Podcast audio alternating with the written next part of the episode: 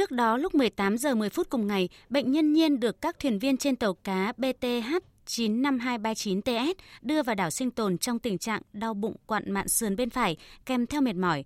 Qua thăm khám và hội trần với Viện Y học Hải quân, bệnh xá đảo sinh tồn chẩn đoán bệnh nhân Nhiên bị viêm ruột thừa cấp giờ thứ 12 và đã tiến hành phẫu thuật cấp cứu. Hiện sức khỏe của bệnh nhân ổn định, tiếp tục lưu trú tại đảo để theo dõi và điều trị. Bệnh nhân Trần Nguyễn Hoàng Nhiên, 20 tuổi, quê ở xã Long Hải, huyện Phú Quý, tỉnh Bình Thuận, là ngư dân trên tàu cá BTH 95239TS do ông Đặng Văn Ben làm chủ. Tàu xuất bến ngày 21 tháng 3 đi khai thác ở ngư trường truyền thống Trường Sa, trên tàu có 15 lao động.